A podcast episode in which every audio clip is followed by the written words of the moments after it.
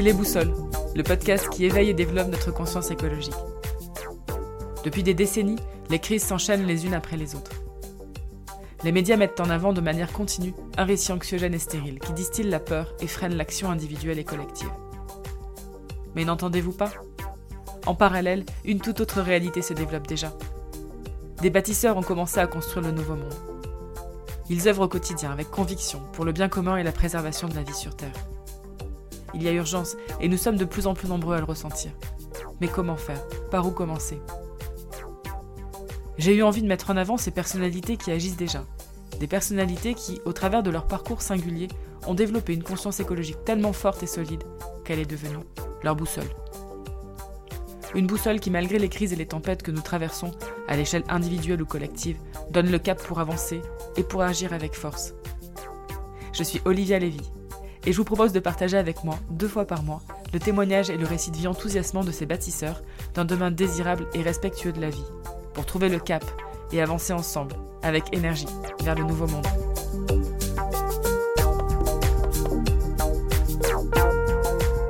Bonjour à toutes et à tous, et merci d'écouter ce nouvel épisode des Boussoles. Aujourd'hui, je vous emmène à Aix-en-Provence pour découvrir le parcours pétillant et réjouissant d'Ariane Rock, chef en cuisine végétale. Ariane va nous parler de sa vision de la cuisine et de tout ce qu'elle y engage. Elle nous démontre joyeusement que l'on peut allier militantisme en cuisine avec plaisir, beauté et poésie.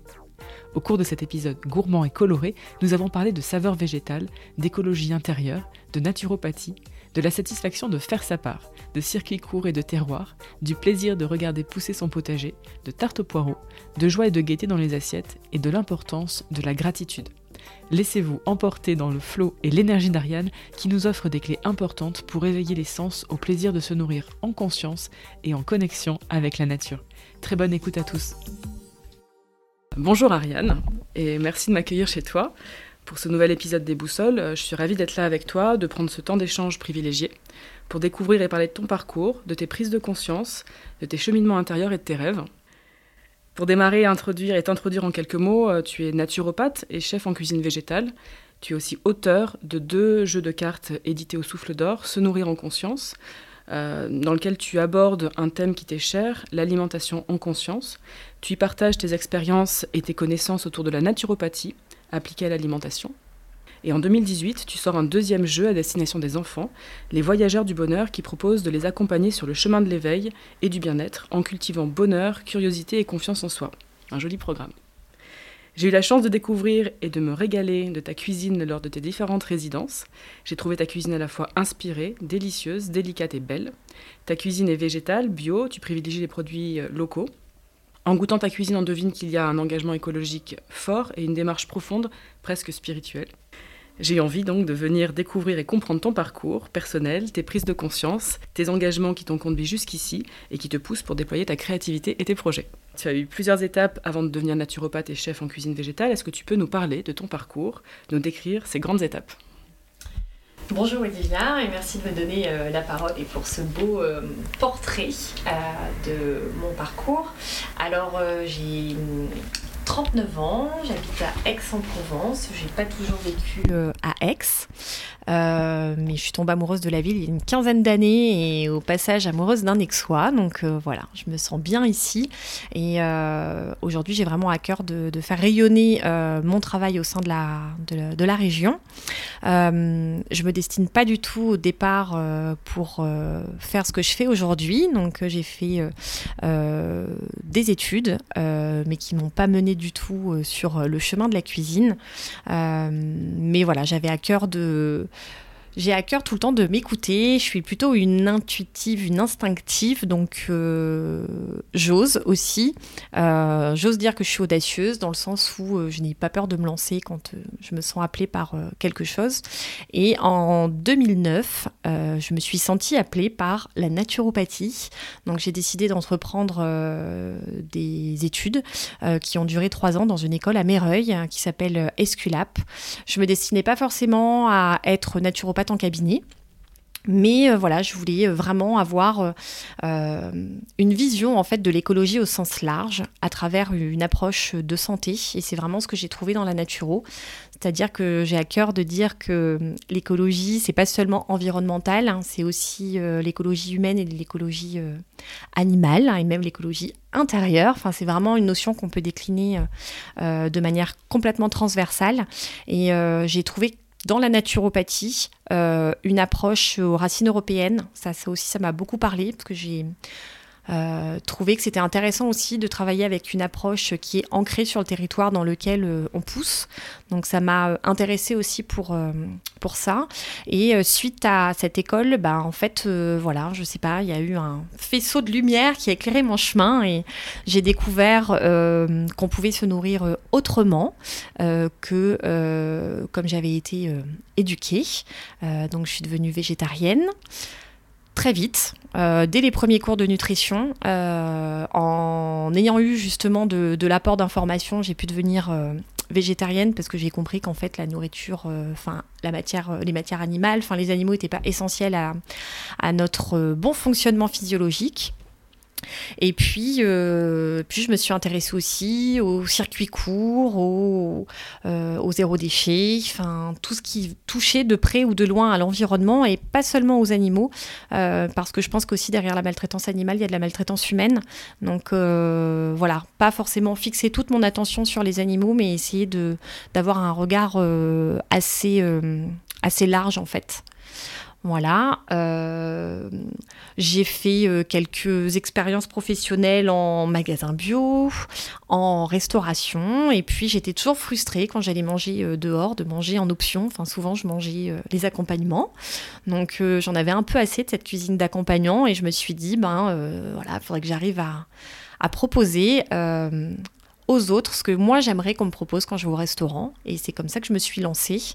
Alors euh, avec une cuisine empirique, puisque je n'ai pas de formation à la cuisine, j'ai pas euh, de, de, CAP cuisine par exemple, même si ça a été une interrogation à un moment sur mon parcours. Voilà, j'ai fait le choix de ne pas passer mon CAP, d'autant que être cuisinier ou cuisinière aujourd'hui, ça n'est pas une profession réglementée comme les pâtissiers, on est obligé d'avoir un CAP.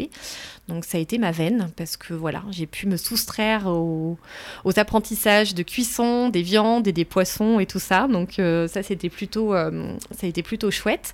Et euh, je me suis dit, ben voilà, je vais me lancer, je vais proposer de la cuisine. Et en 2018, avec Julienne, qui euh, mon amie et complice en, cuisine, on a décidé en fait de euh, lancer des tables éphémères dans un restaurant dans lequel je travaillais.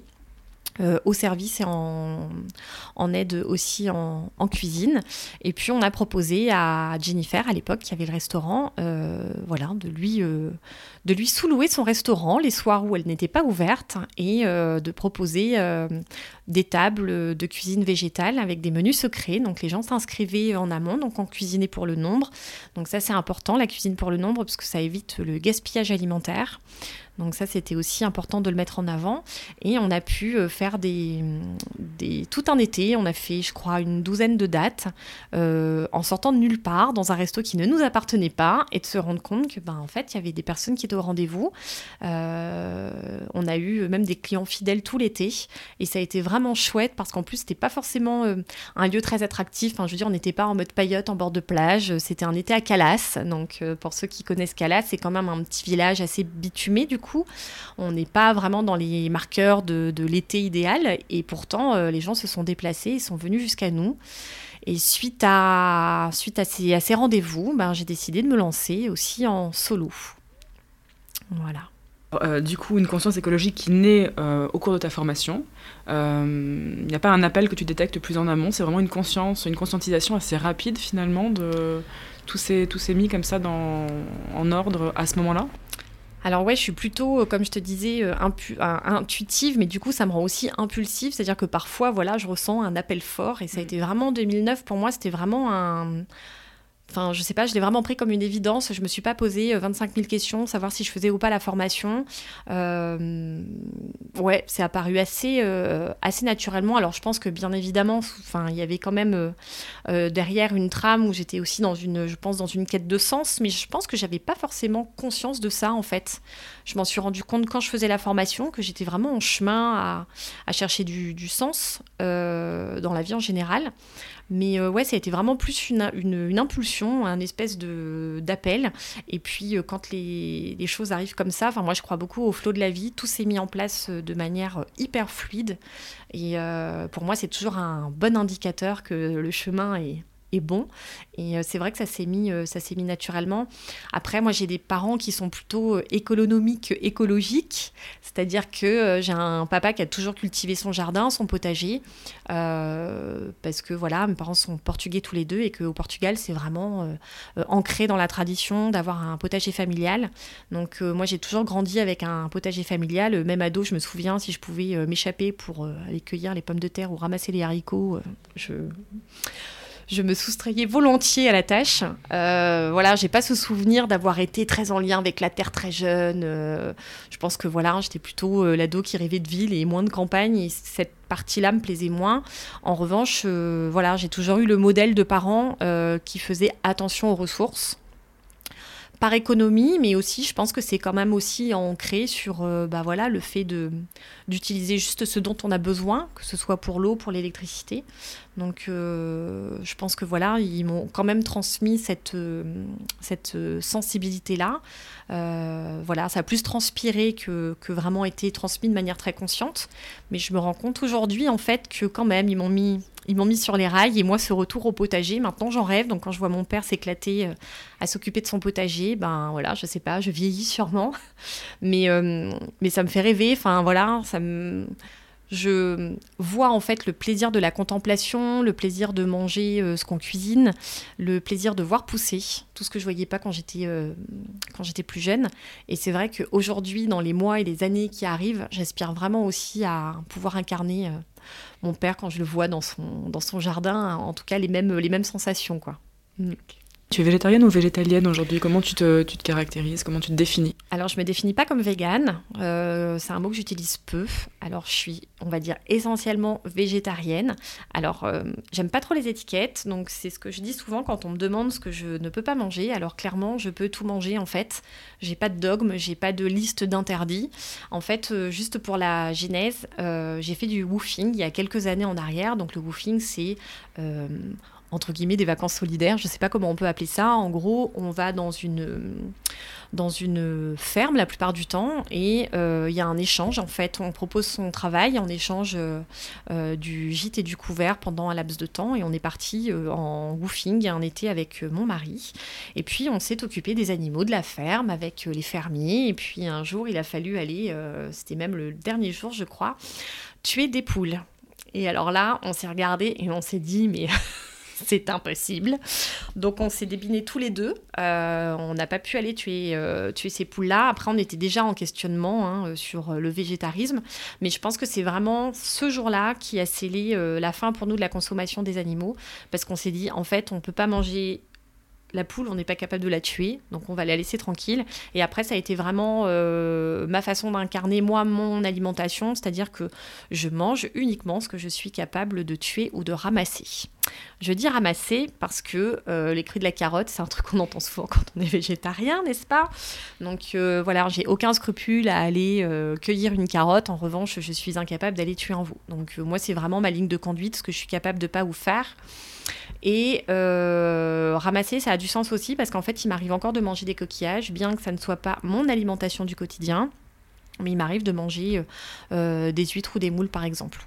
Voilà. Donc, c'est pour ça que je me définis pas non plus végétalienne, mais voilà, un entre-deux.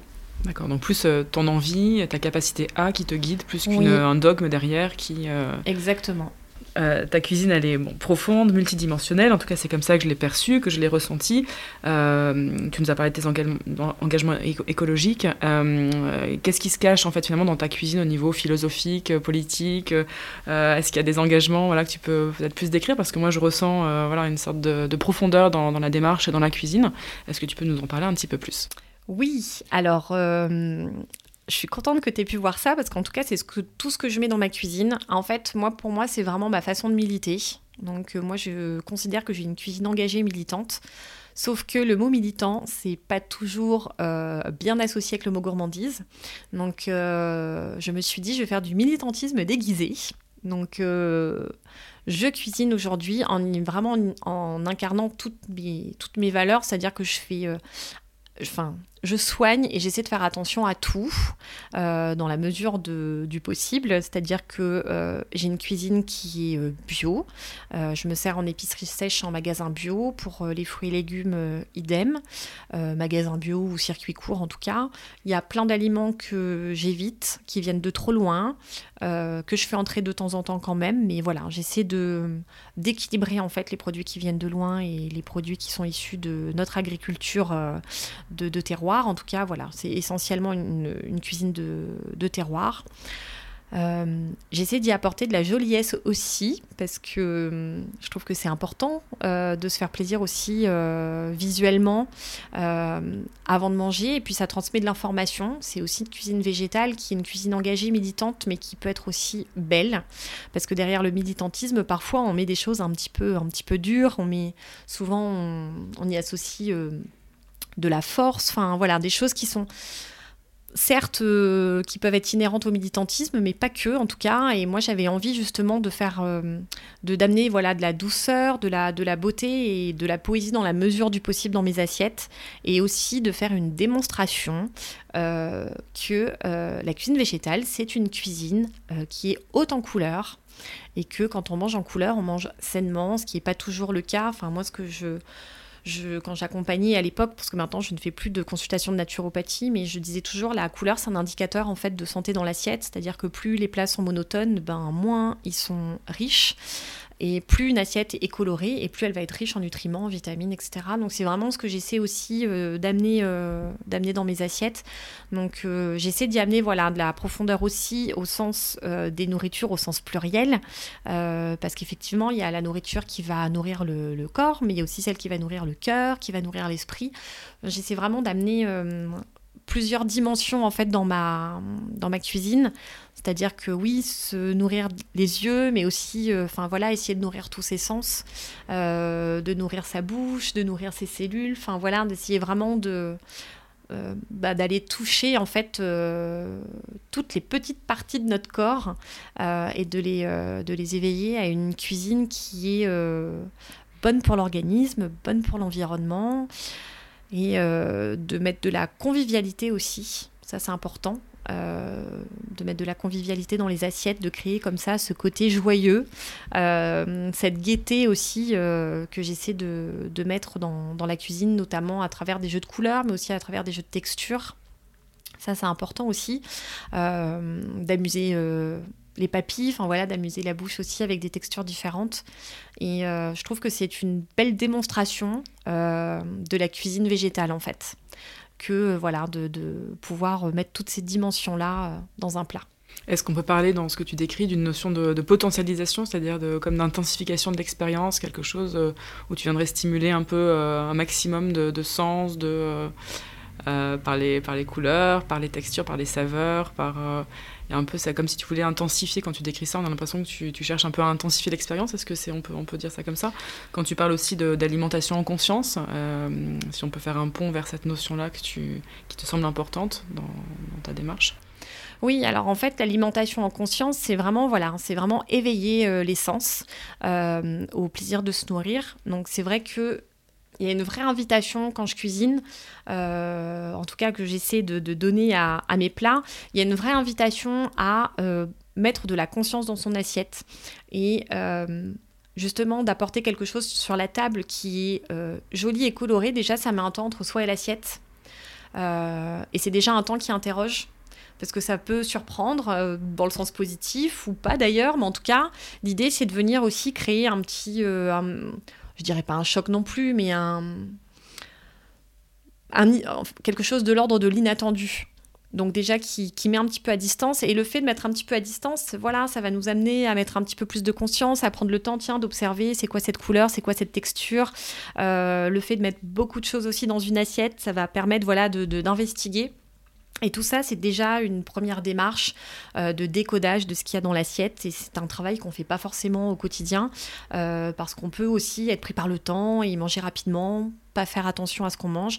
Et donc là, l'invitation, c'est vraiment ça, en fait. C'est revenir au, moment présent et se laisser guider par les sens, parce que quand on guide les sens, il n'y a aucun autre moment où on est plus dans le présent que quand on est à l'écoute de, ces, de tous ces sens. Et donc l'idée, c'est vraiment d'éveiller ça, de donner envie de toucher, de donner envie de sentir. Euh, voilà, même d'interroger parfois ou de donner le sourire. Donc il y a vraiment cette profondeur-là, enfin j'essaie vraiment de donner ce, ce champ-là euh, pour justement qui euh, ouais, qu'on s'interroge et qu'on se pose la question de, bah, tiens, il y a quoi derrière cette assiette et, et c'est quoi ce goût? Le fait de stimuler déjà, ça va amener aussi un, des réflexions au cours du repas avec euh, peut-être des saveurs qu'on n'a pas forcément l'habitude d'associer ou, une interrogation, on va se dire tiens, il y a quoi dans cette sauce? Peut-être qu'autrement on ne se serait pas posé la question. Donc il y a vraiment cette, euh, cette dimension-là.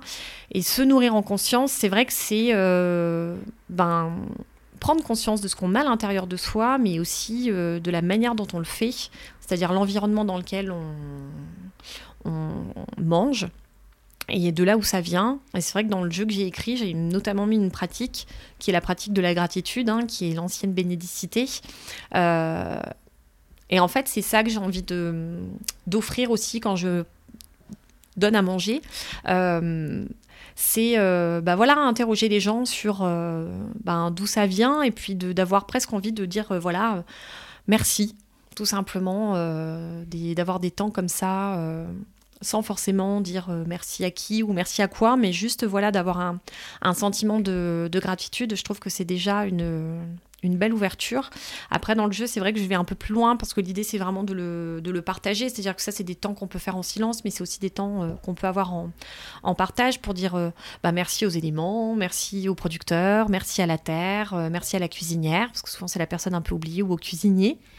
l'idée, c'est vraiment voilà, de, de, mettre en lumière, en fait, d'ouvrir le faisceau d'attention à plus grand que l'assiette.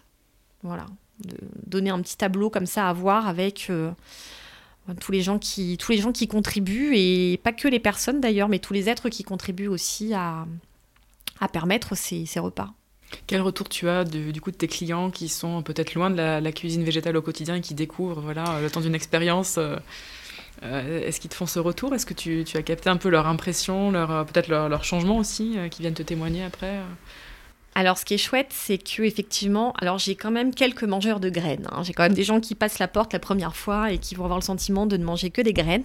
Donc ça, c'est les fameuses a priori qu'on a sur la cuisine végétale. Et moi, c'est toujours ceux qui m'intéressent le plus à la sortie du restaurant parce que j'aime bien avoir leur ressenti, savoir si euh, voilà ils se sont rassasiés, s'ils ont bien mangé, s'ils ont été euh, euh, s'ils ont été séduits aussi. Et globalement, je trouve que les retours sont souvent très positifs. Alors après, peut-être que les gens veulent me faire plaisir et ne me disent pas les côtés négatifs. En tout cas, je trouve que j'ai beaucoup de retours positifs et euh, beaucoup de personnes aussi qui reviennent. Enfin, la fidélité, c'est vraiment pour moi un super indicateur. Euh, et ça l'est vraiment depuis le début, c'est-à-dire que les gens qui reviennent à ma cuisine, ça me fait vraiment plaisir dans le sens où j'ai l'impression d'avoir fait mon, ma part parce que je me dis voilà c'est des gens que j'ai euh, euh, su euh, amener vers de la cuisine végétale. C'est pas forcément d'ailleurs j'ai pas une clientèle de, de végétariens végétaliens. Finalement ils sont plutôt timides dans ma clientèle. Et c'est ça qui est chouette aussi, c'est qu'au départ, je m'étais dit, waouh, je vais faire de la cuisine végétale que pour des végétaliens, mais c'était pas forcément l'engagement, euh, moi, que je voulais, enfin, c'était pas forcément le message que je voulais transmettre.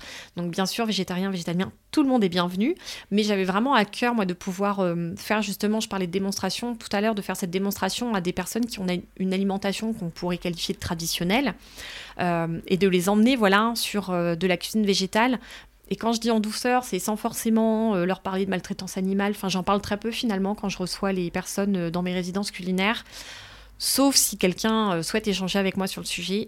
Mais c'est vraiment un sujet que j'aborde très peu parce que j'ai vraiment envie de laisser une empreinte euh, sur quelque chose de bon, sur quelque chose de positif, de pas forcément rentrer dans, dans des débats ou dans des sujets un petit peu noirs, parce que disons-le, il y a quand même beaucoup de noirceur autour de ces sujets-là. Donc j'ai vraiment envie, moi, de les mobiliser sur des choses, euh, sur des choses positives, et je trouve que les retours que j'ai sont plutôt, euh, plutôt très positifs. Euh, surtout de la part de ces euh, personnes qui ont une alimentation tradie. Et là, ça me fait vraiment plaisir parce que je me dis, voilà, j'ai le sentiment que mon message passe. Et ces personnes, elles repartent en disant, ben, je sens que je suis bien dans mon corps, j'ai bien mangé, euh, je sens que j'amorce bien la digestion, je me sens pas lourd, et pourtant je n'ai plus faim. Et ça, c'est vraiment le genre de message, moi, qui me, qui me, fait, vraiment, qui me fait vraiment plaisir. Tu sens quelque chose là a été impulsé peut-être, un changement a été peut-être légèrement amorcé ouais, dans cette expérience-là. Exactement. Je me dis, euh, la petite graine est plantée, la petite graine continue de pousser parce que c'est des personnes qui, euh, qui reviennent et puis qui finalement se prêtent au jeu aussi. Et puis souvent, c'est les personnes qui vont tenter de reproduire chez eux et ça, c'est chouette aussi. Mm. Donc, c'est-à-dire qu'on voit qu'il y a déjà une empreinte, enfin, quelque chose qui commence à s'inviter dans le quotidien. Et là, je me dis, ça, c'est cool. C'est plus seulement réservé aux événements quand ils viennent me voir en résidence, mais voilà, ça fait partie petit à petit euh, d'une façon de s'alimenter et c'est intégré et ça c'est vraiment euh, mhm. un super euh, retour, c'est hyper, comment dire, gratifiant pour moi. Mhm. Alors tu dans ton, champ lexical, là, est apparu le terme de faire sa part, donc qui, ramène un peu à Pierre Rabhi euh, spontanément euh, au mouvement des colibris. Euh, est-ce que c'est des lectures qui t'ont, voilà, qui à un moment donné touché? Est-ce que tu pourrais nous partager, voilà, des lectures, des choses sur un plan philosophique, écologique, des essais qui, ont été importants dans, dans, ton parcours? Alors je suis une, j'ai été une grande fan. Maintenant, je l'écoute beaucoup moins parce que je pense que Pierre Rabhi, en fait, une fois qu'on a compris l'essence de l'idée, je pense que euh, il a ce don.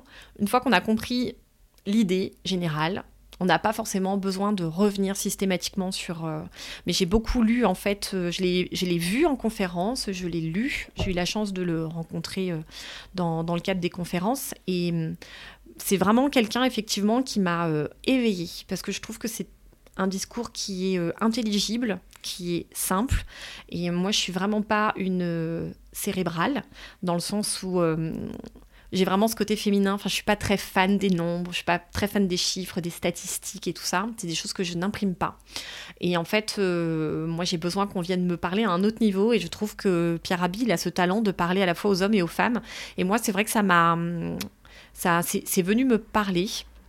Et quand je dis que c'est plutôt intuitif, c'est que je veux je suis pas une grande lectrice. Enfin, j'ai lu des essais, des choses comme ça, mais finalement, euh, c'est pas ce qui me c'est pas ce qui m'inspire le plus.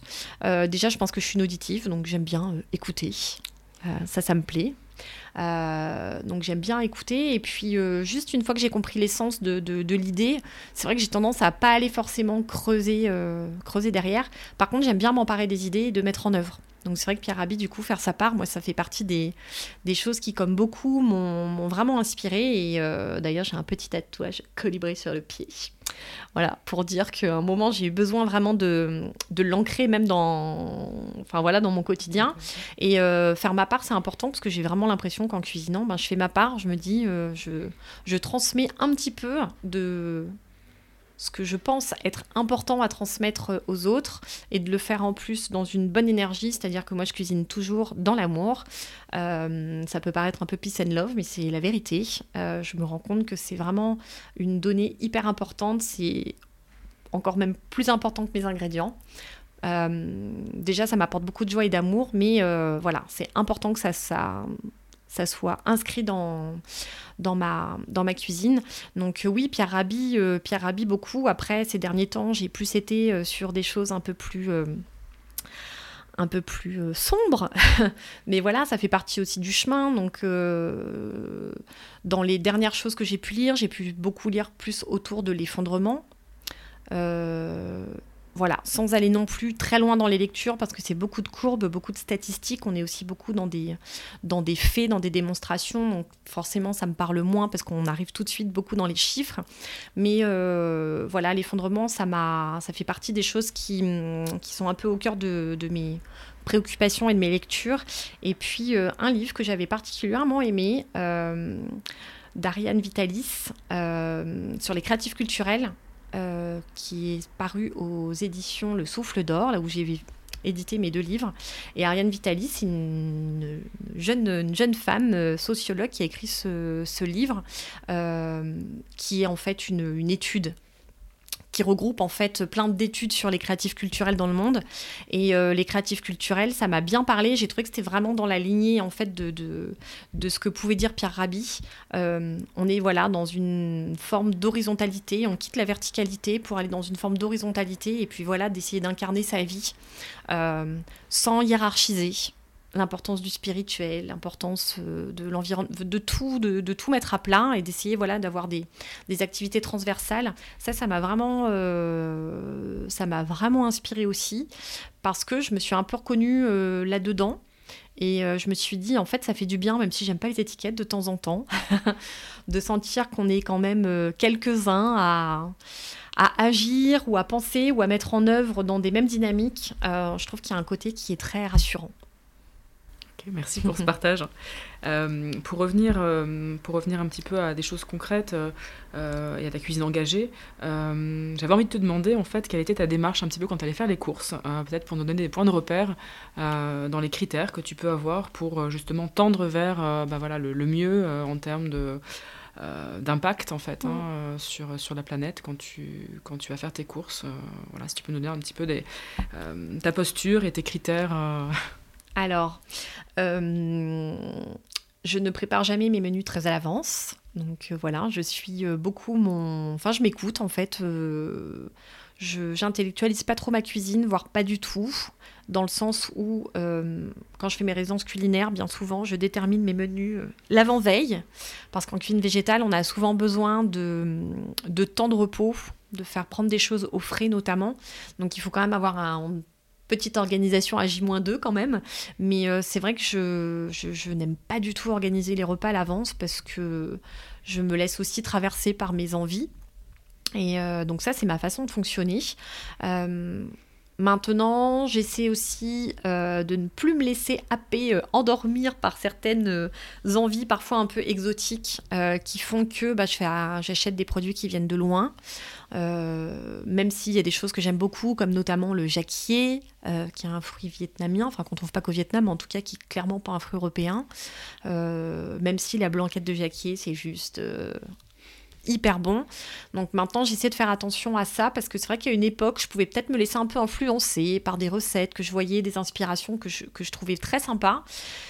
Et euh, j'ai mis un petit peu de temps quand même à, me dire, hum, quand même, le jacquier, ça vient... Enfin voilà, c'est bon, mais ça vient de loin. Ou euh, le coco. La coco, on l'utilise beaucoup aussi en cuisine végétale, à essayer de, de modérer.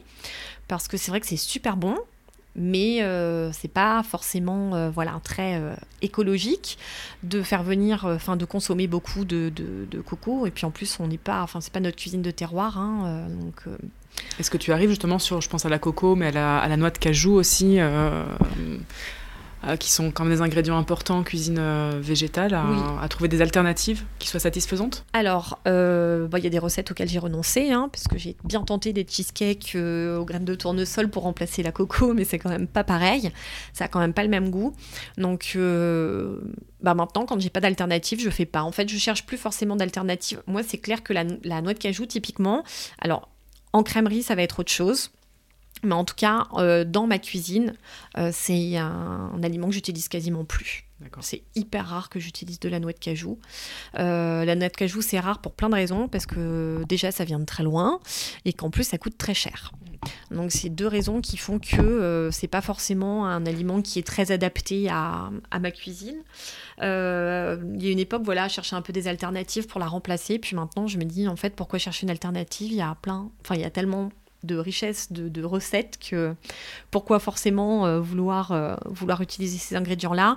La noix de coco, je fais hyper attention, mais j'en utilise encore un petit peu, mais beaucoup moins.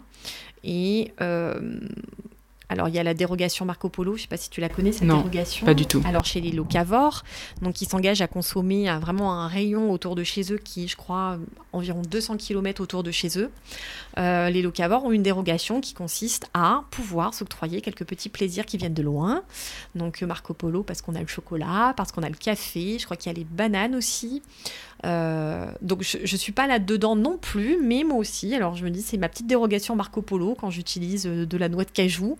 Euh, voilà, je me rends compte que je le fais vraiment, je l'utilise vraiment comme des produits d'exception. En conscience et... Ouais. Voilà, donc ça c'est voilà, je fais je fais attention à ça.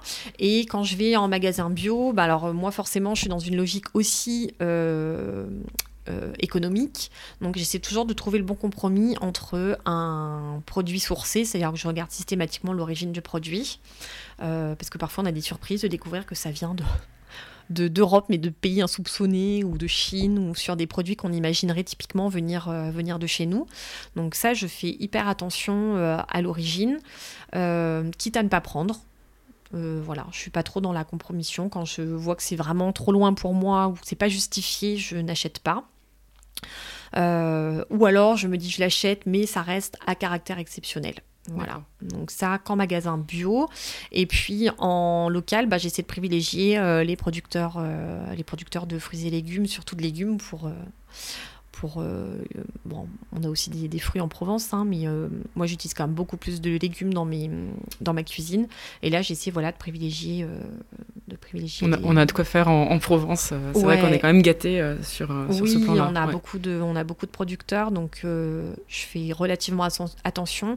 Et puis aussi dans mes collaborations, je fais très attention quand je travaille avec d'autres personnes de bien veiller moi, je fais souvent du coup des collaborations avec des personnes qui travaillent le vin, et là aussi, je fais quand même super attention euh, à la manière dont les vins sont produits ou choisis quand je travaille dans, dans des caves à vin. Donc, euh, parce que moi, c'est important que je fasse attention, mais euh, mon système de valeur, j'aime bien qu'il soit partagé aussi par les personnes avec lesquelles je collabore. Donc, c'est vrai que je suis quand même relativement vigilante à ça. Après, la perfection n'existant pas, de toute façon, j'essaie vraiment, moi, de tendre vers mon idéal. Je pense que j'en suis encore loin euh, parce que j'essaie euh, de recycler un maximum mes pluches, d'en faire des choses, d'en faire des, des, euh, des, sels de parure, d'en faire des bouillons, enfin des chips.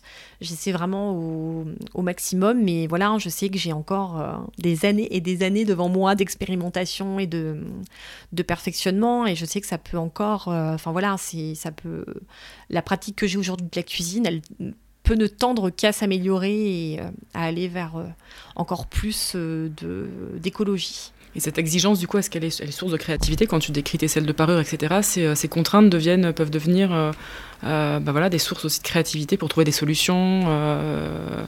tu parles des épluchures, des selles de parure, etc. C'est oui, alors en fait, moi j'ai. Hum, c'est sympa que tu utilises le mot contrainte. Parce qu'alors, moi j'ai vraiment toujours fait sans cette notion-là de contrainte.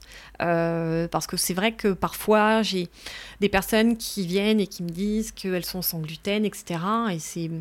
Malheureusement, on vit beaucoup ces situations-là dans des situations où on a l'impression d'être contraint. Et en fait, moi, j'ai pris mon parti de. Euh, je me dis toujours, en fait, euh, ok, ça, euh, je peux pas, ou pour telle raison, que ce soit des raisons de santé ou des questions d'idéologie, je, je, fais pas.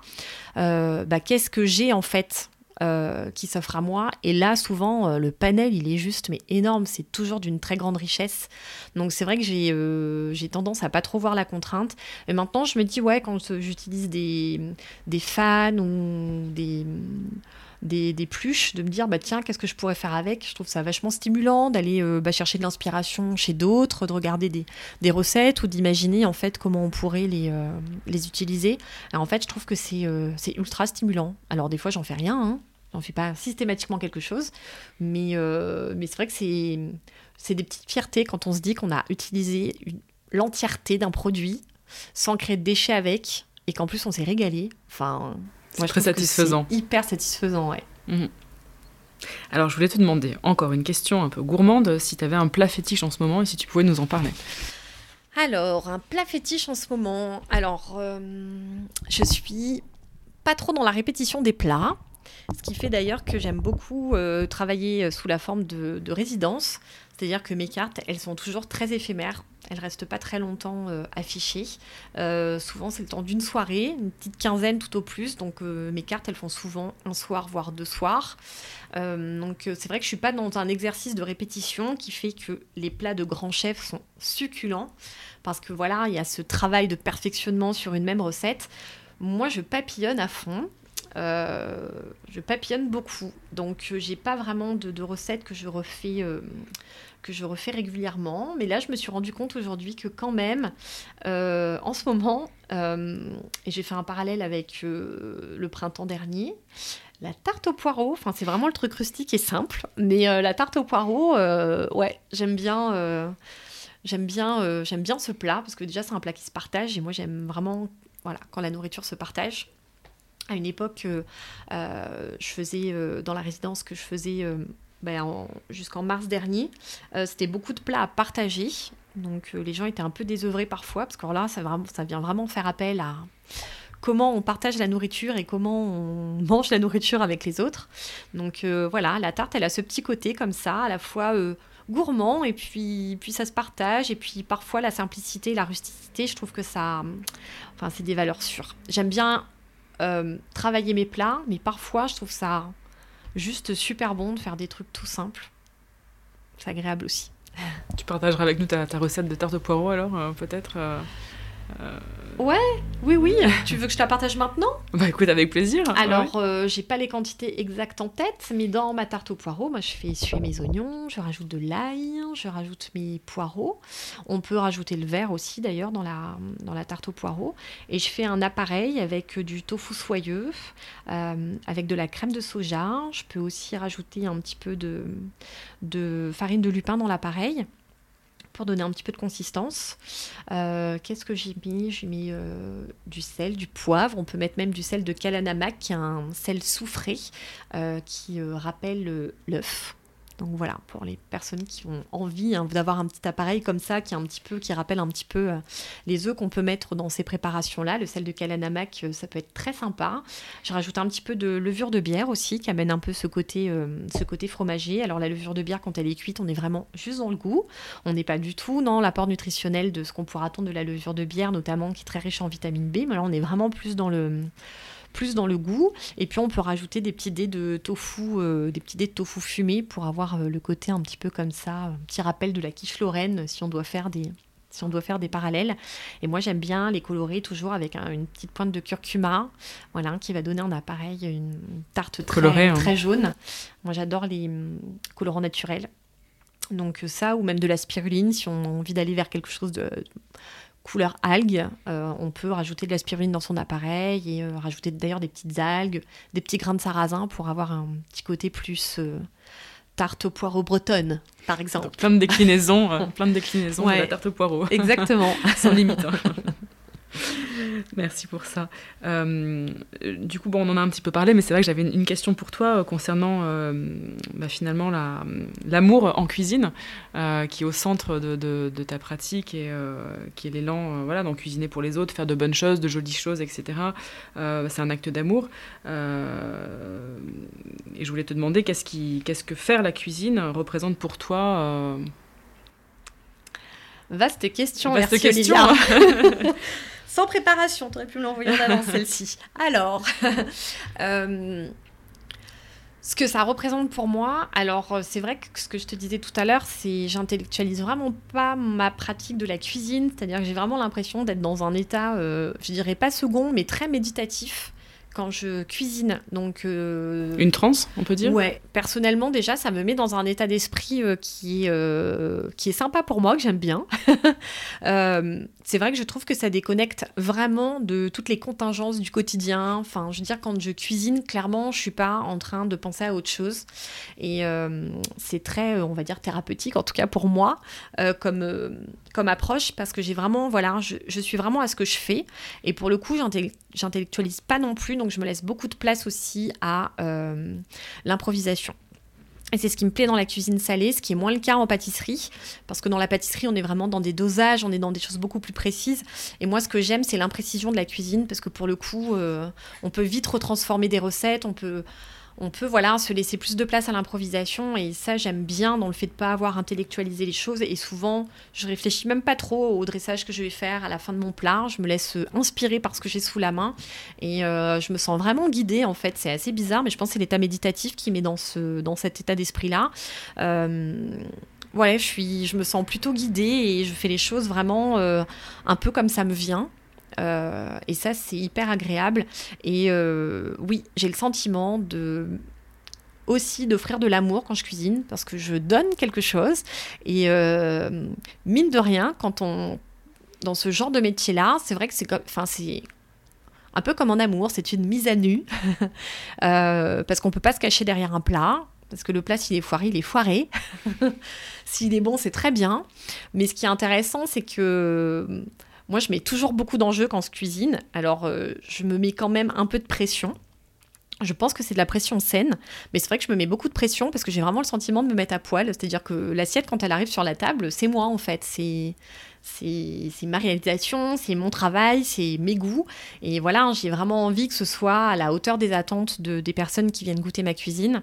Donc, euh, donc euh, voilà, il y a, y a de l'amour, mais il y a aussi ça, il y a aussi ce côté euh, de s'offrir aux, autres tel qu'on est, sans artifice finalement, et puis sans, sans, mensonge. Parce que ce que je dis quand un plat est foiré, ben, bon, ça ne m'arrive pas, mais parce que je, je j'improvise toujours et que dès que je vois que quelque chose tourne mal en cuisine, euh, ben voilà, on a toujours la chance de pouvoir, euh, de pouvoir réadapter. Mais euh, voilà, parfois il y a des choses qui sortent qui sont pas exactement comme je les avais imaginées et c'est pas grave, c'est aussi un petit travail que de me dire que de toute façon, quoi qu'il arrive, ça a été fait avec amour et même si c'est pas à l'image peut-être de, de, ce que j'avais envie, ben voilà, c'est quand même, c'est quand même sorti et, et c'est vraiment la comment dire, la, je dirais pas le leitmotiv, mais c'est vraiment ce qui revient en fait. Quoi qu'il arrive, que mon assiette sorte moche à mon goût, belle à mon goût, dans, dans tous les cas, c'est toujours fait avec euh, beaucoup d'amour. Et euh, j'ai essayé d'être aujourd'hui indulgente avec moi, justement, en me disant, ben, de toute façon, le principal, c'est ça, en fait. Parce que je reste persuadée que euh, dans ce qu'on mange, il y a aussi l'énergie de ce qu'on mange. Et moi, c'est d'ailleurs pour ça que je suis venue au végétarisme. C'est-à-dire qu'on mange aussi euh, les énergies. Et que euh, le principal, c'est d'avoir une bonne énergie quand on mange. Euh, et de ne pas avoir une énergie voilà, pas, pas, terrible. Et dans le végétal, moi, c'est ce que j'aime, c'est que j'ai vraiment l'impression de me nourrir de bonnes, de bonnes énergies et d'énergie d'amour d'ailleurs.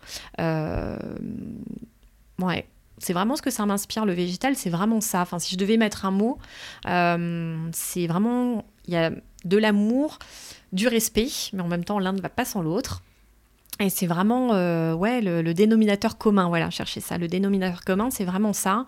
C'est euh, de pouvoir s'apporter de l'amour. Et puis, il y a un sage qui disait qu'on entretient nos, nos, nos corps comme des cimetières en Occident.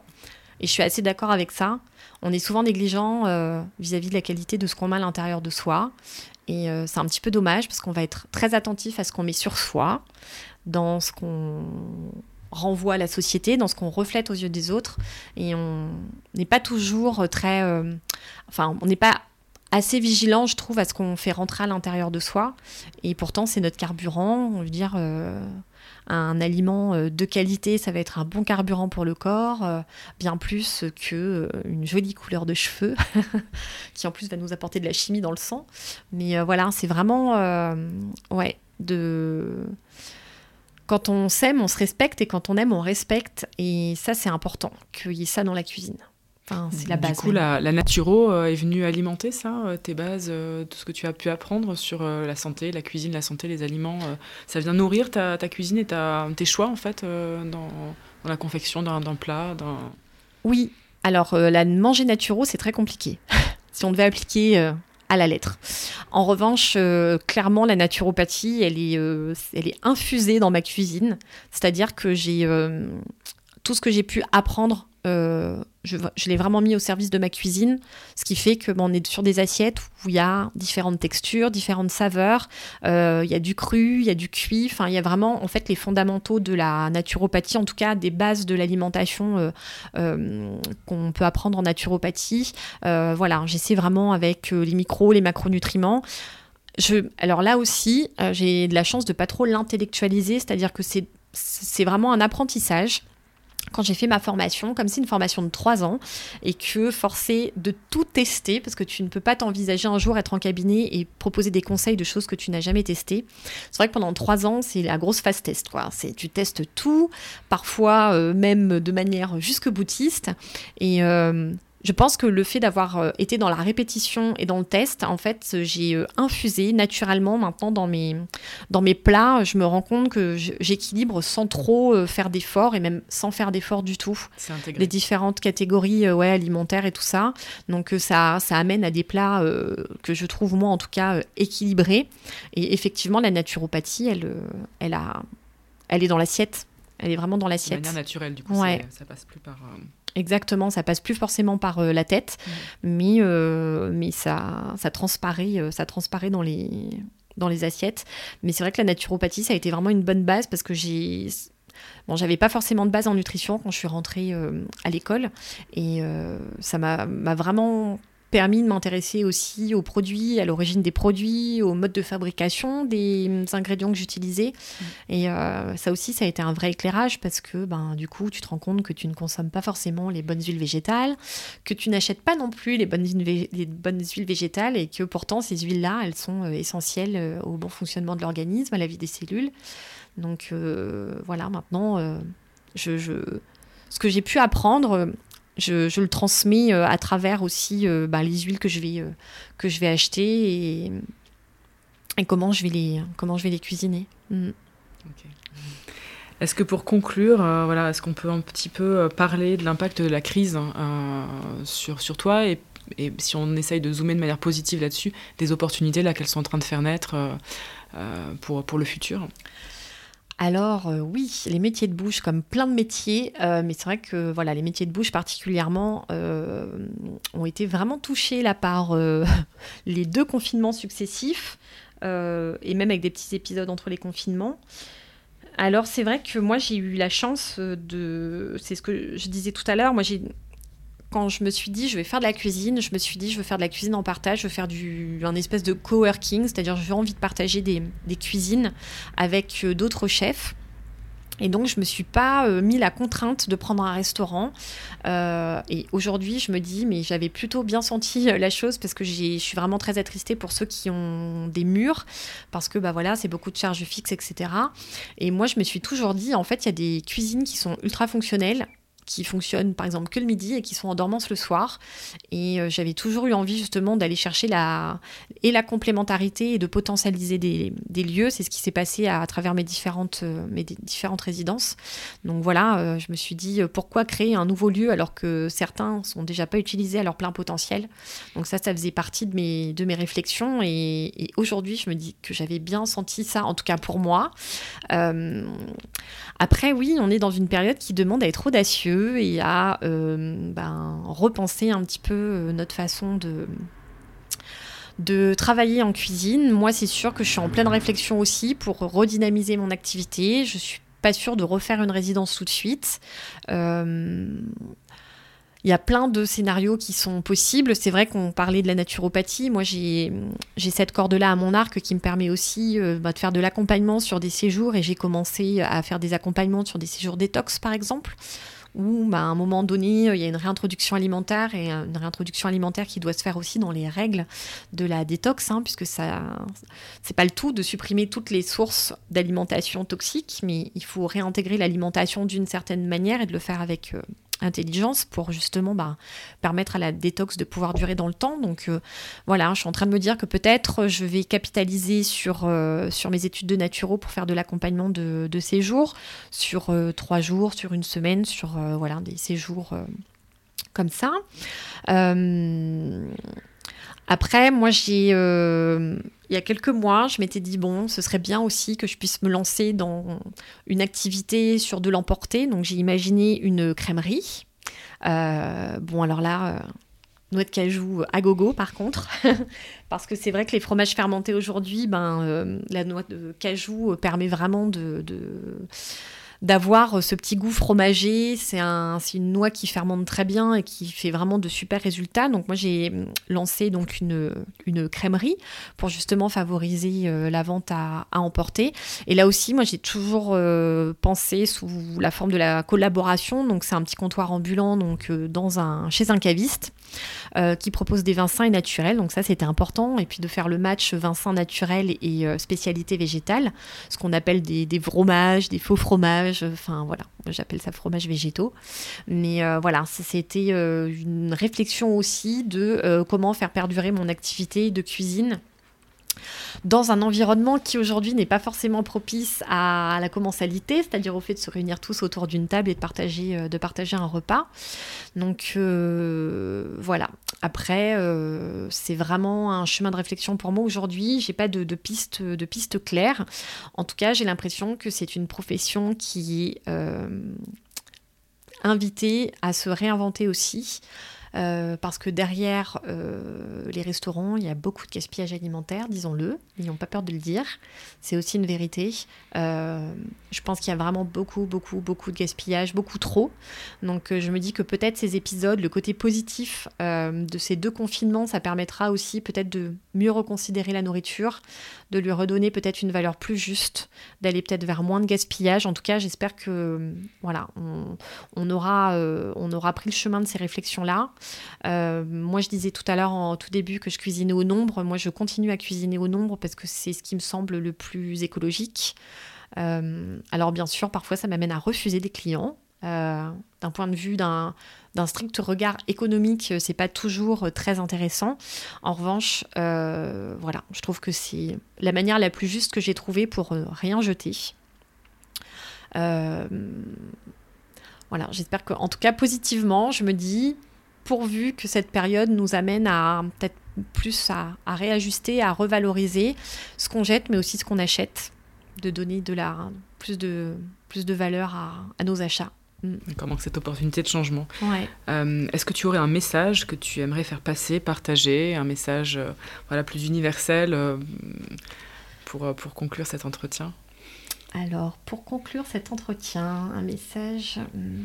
Une envie, peut-être une, une, vision un peu positive de l'avenir euh. Ouais, alors un message. Alors, ouais, sur une vision positive de l'avenir, moi je pense que. Euh, et c'est ce qui me fait du bien dans ma pratique de cuisine végétale, c'est que je pense que c'est vraiment.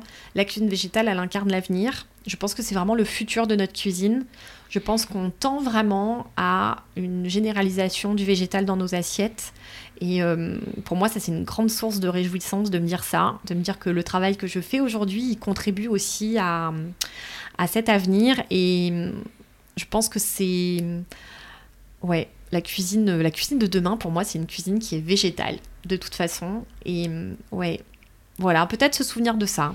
Se souvenir juste de ça, que on est peut-être en train de, d'incarner la cuisine, la cuisine de demain en, en veillant à végétaliser un maximum ses assiettes. Merci beaucoup Ariane pour cet entretien. Merci beaucoup. Un très grand merci à vous toutes et tous pour votre écoute. Si cet épisode vous a plu, vous pouvez le partager sans modération autour de vous et lui mettre 5 étoiles sur iTunes Podcast ou votre plateforme d'écoute habituelle. Cela le rendra plus visible et favorisera sa diffusion. N'oubliez pas de vous abonner au Boussole pour ne rater aucun des prochains épisodes. Je vous souhaite plein de bonnes choses et je vous dis à très bientôt.